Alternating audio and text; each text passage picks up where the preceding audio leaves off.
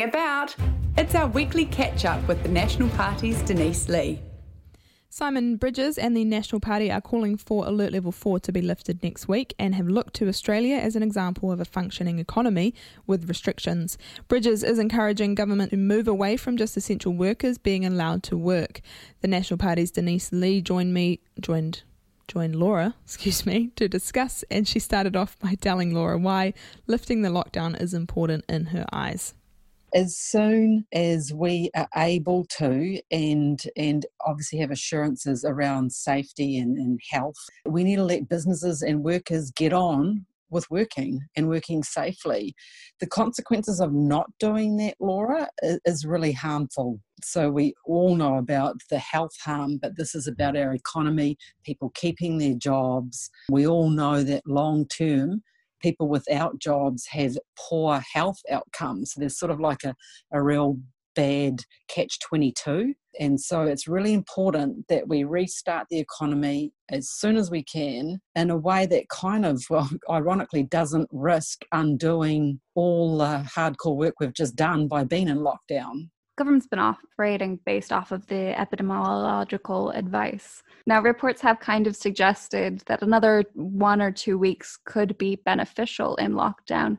Um, if evidence kind of emerges that that is the best approach, would national kind of change that narrative? Yeah, well, obviously we do need to hear from health officials, and we do need to be about sensible about it. We're not saying, you know, at all costs um, reduce the, the, the levels and, and get out of level four.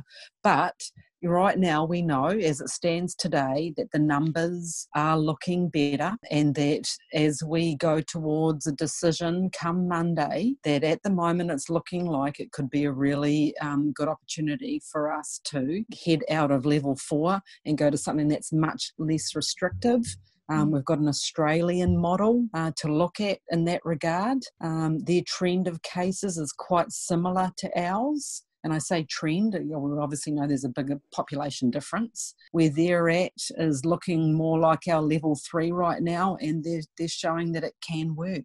Based on the level three alert that has just come out today, I would say Australia kind of looks closer to a level two plus considering they still have um, customers being able to go into retail, where at level three we wouldn't have that. Um, what are your thoughts on this kind of model we have at the minute? Yeah, well, I think what we've seen is, and you're artic- you've articulated it really well, Laura, that um, there's all these nuances in every level.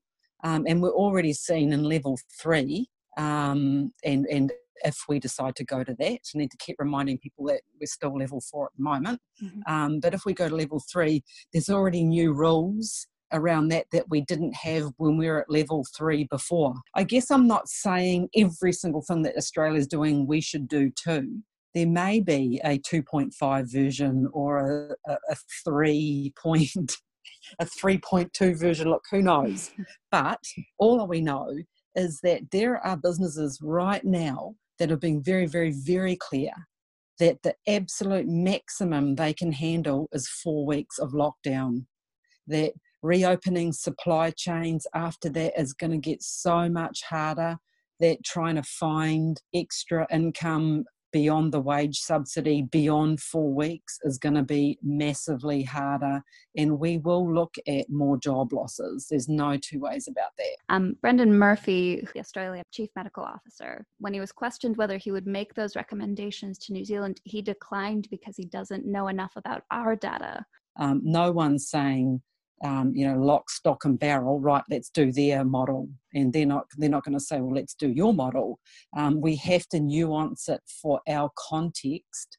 But the general principle of having less restrictive lockdowns that absolutely make sure that workers are in a safe environment, but the principle is let them get on with work and as much work as they can because we will have different forms of suffering if we let our economy um, go. And you look, it's not just a, a political pie in the sky kind of four week um, line in the sand. It's it's hearing from businesses themselves. You know, we all have people that we know in the travel industry, in the hospo industry, um, you know, in, in the multiple industries, forestry, you name it, who are just saying, look, you've asked me to do what I can for four weeks, but beyond that, it is going to get so much exponentially harder. Um, I will also bring up David Skegg, who um, is an epidemiologist. He was questioned about Australia, and according to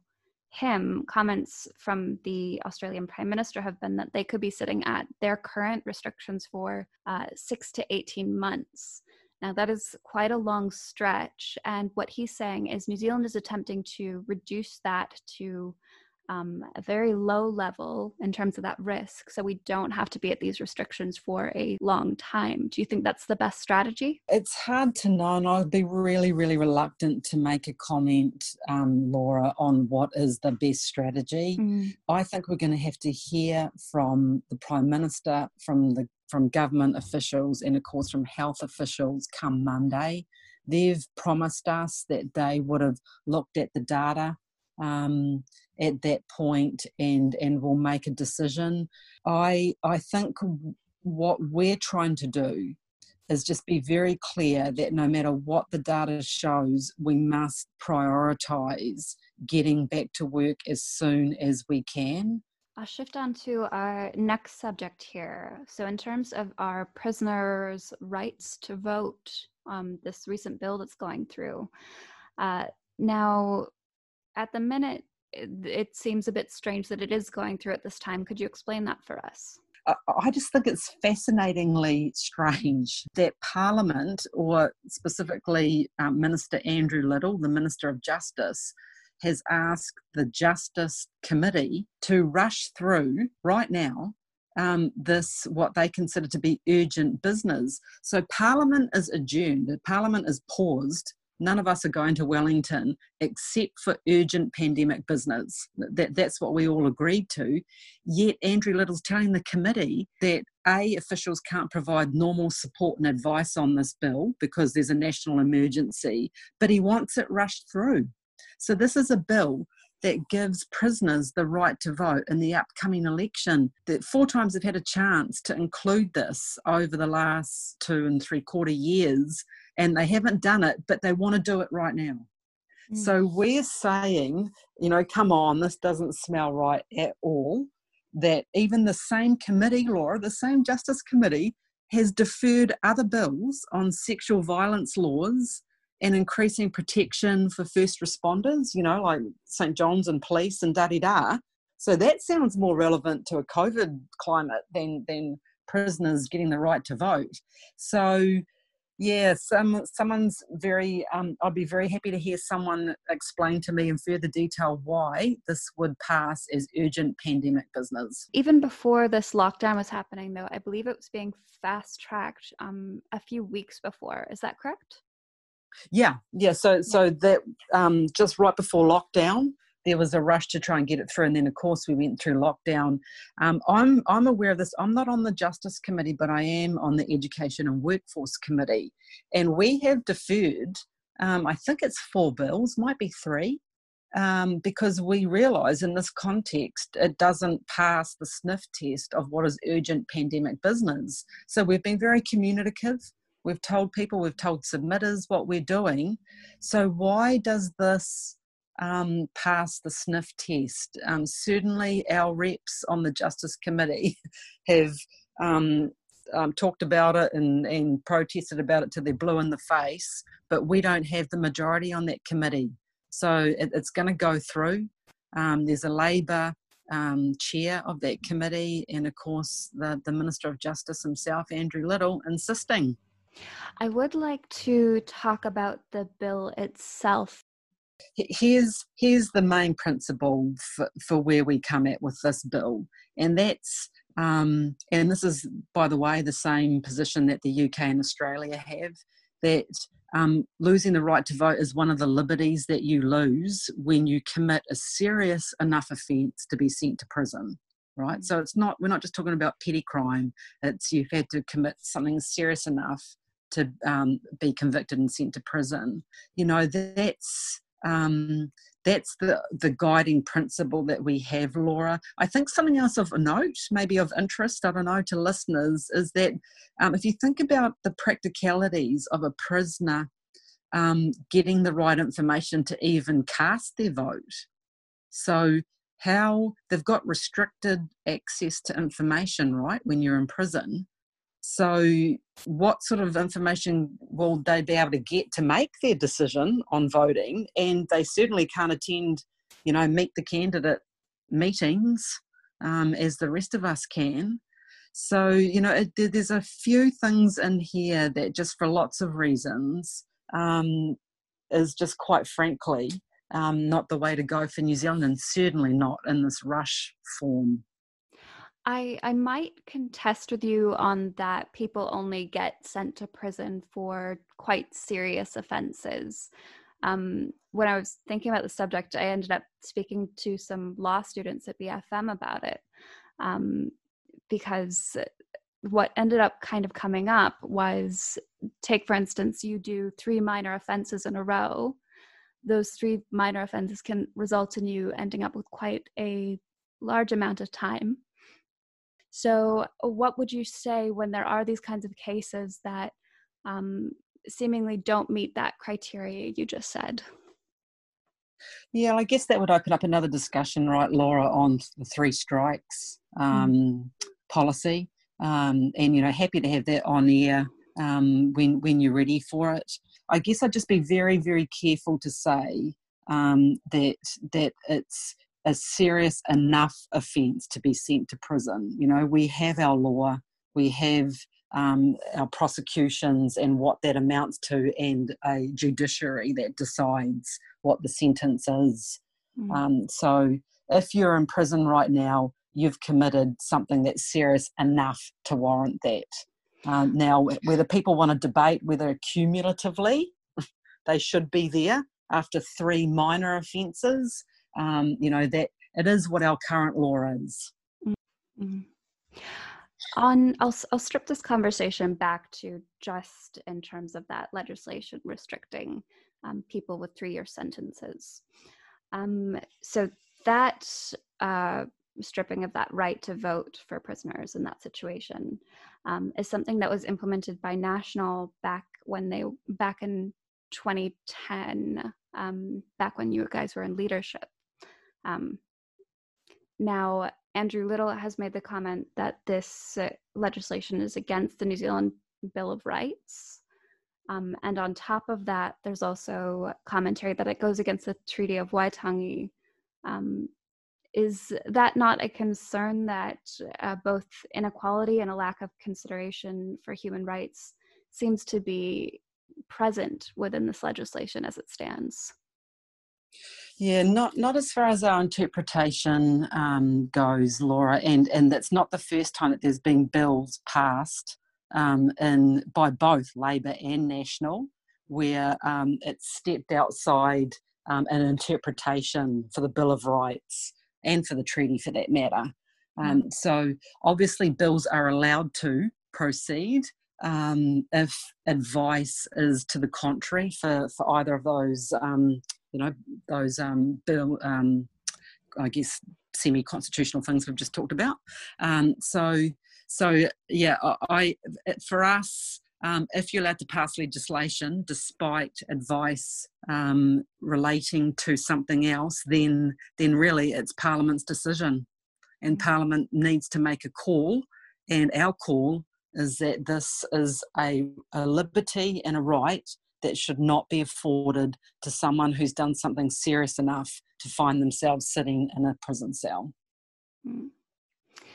Um, also, a major issue with this subject tends to be that those who are disenfranchised um, in that position quite often don't enroll again to vote.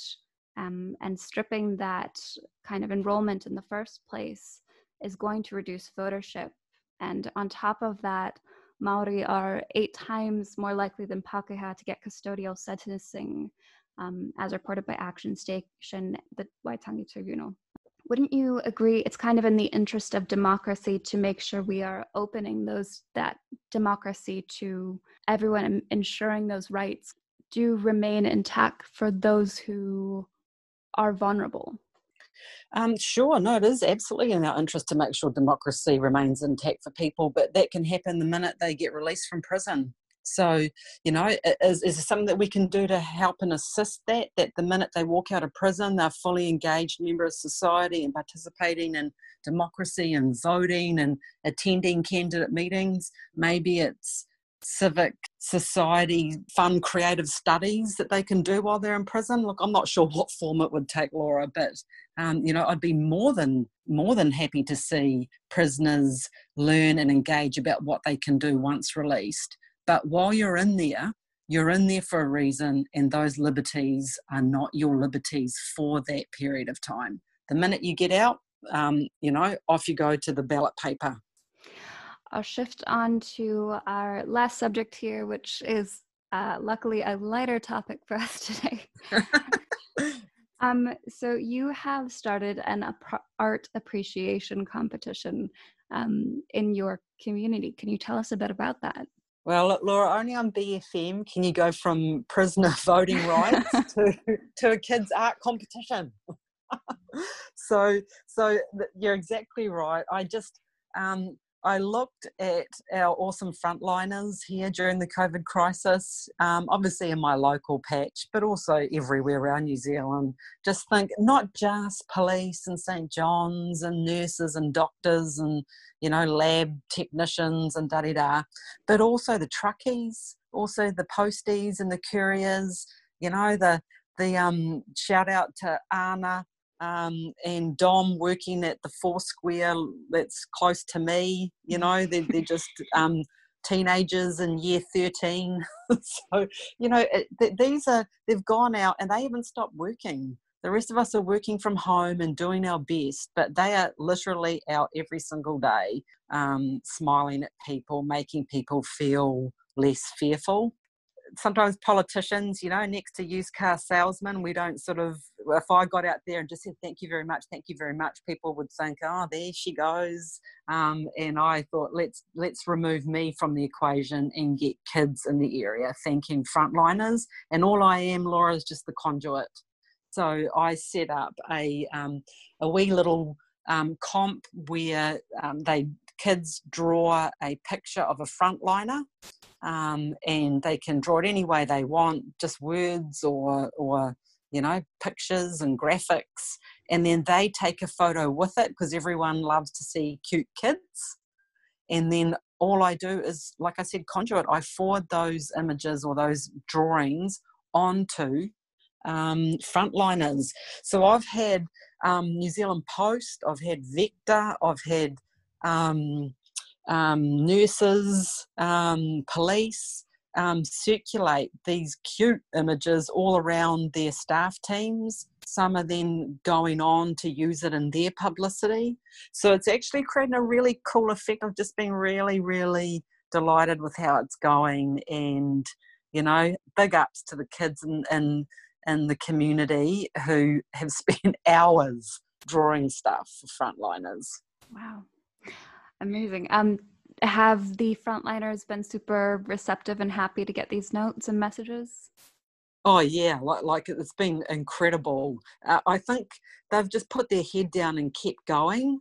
Um, and you know they don't have time to get on social media and look. You know, if you get on Facebook, you can probably see a, a few initiatives of this and that, but they don't have time. So I'm just sending in or emailing them direct to their work inboxes um, these photos, and they love it. Like I said, I've got major big companies, um, New Zealand Post and Vector and so on, um, asking if they can not just they've already have sent it on to their workers, but if as a, a an organisation they can use it in their um, newsletters and, and publicity and so on. So it's had a kind of really cool little pay it forward um, side to it. And, you know, I'm really proud of, as I said, of the little kids drawing their hearts out. Amazing. I, I love a little bit of good news to end on here. Um, I will uh, shift on to our last question here. So the person. But hang on a minute, Laura. Is this going to be good news question, or is this going to be? I know you love these last questions. I, I mean, I, I hope it's good news, but like, Uh-oh. um, she, she's a bit shifty. This is going to be a tough one. oh no, no, no, I swear not. Okay, right. I've Okay. heard that before. well, um, so now we have some clear kind of alert level three guidelines. Um, and now we also know that people are going to be able to go through a drive through or get takeaways uh, delivered. Um, so from that, I wanted to know what is your favorite fast food? Okay, so I'd probably have like multiple answers to this, but I'm going to answer it like when lockdown's lifted and I can get home delivery. Um, what what's the first home delivery I'm going to do? I'm going to get, and I'm really super clear on that. It's going to be Burger Fuel, and it's going to be the V8 vegan burger. Are you a vegan, Uh, Denise? No, I'm not. I'm vegetarian. I'm vegetarian, but they've got three veggie burgers, and that one's the best. Oh, but yeah. I don't. I don't like the vegan cheese. That tastes gross. So Mm. I just say no. Ditch the cheese, but give me the patty, which is made up of I don't know whatever vegetables it's made up of. Um, and I have to say, good on your burger fuel, and then give me those chunky fries any day. That was Denise Lee from the National Party speaking to Laura, and somebody's texted in saying, What a great interview, or a great show, love your interview from Bob. So shout out to Laura there. Somebody else saying, Typical national money before people look to Australia for advice. Bah ha ha. I love when people type bah. Uh, somebody else saying, It's been found to be against the Bill of Rights to stop prisoners' rights to vote. Do we want a lengthy court battle? And don't get me started on the three strikes law put forward by an MP who was convicted of identity theft didn't know that. Let's look into that. We'll let you know after this. The National Party's Denise Lee on 95BFM.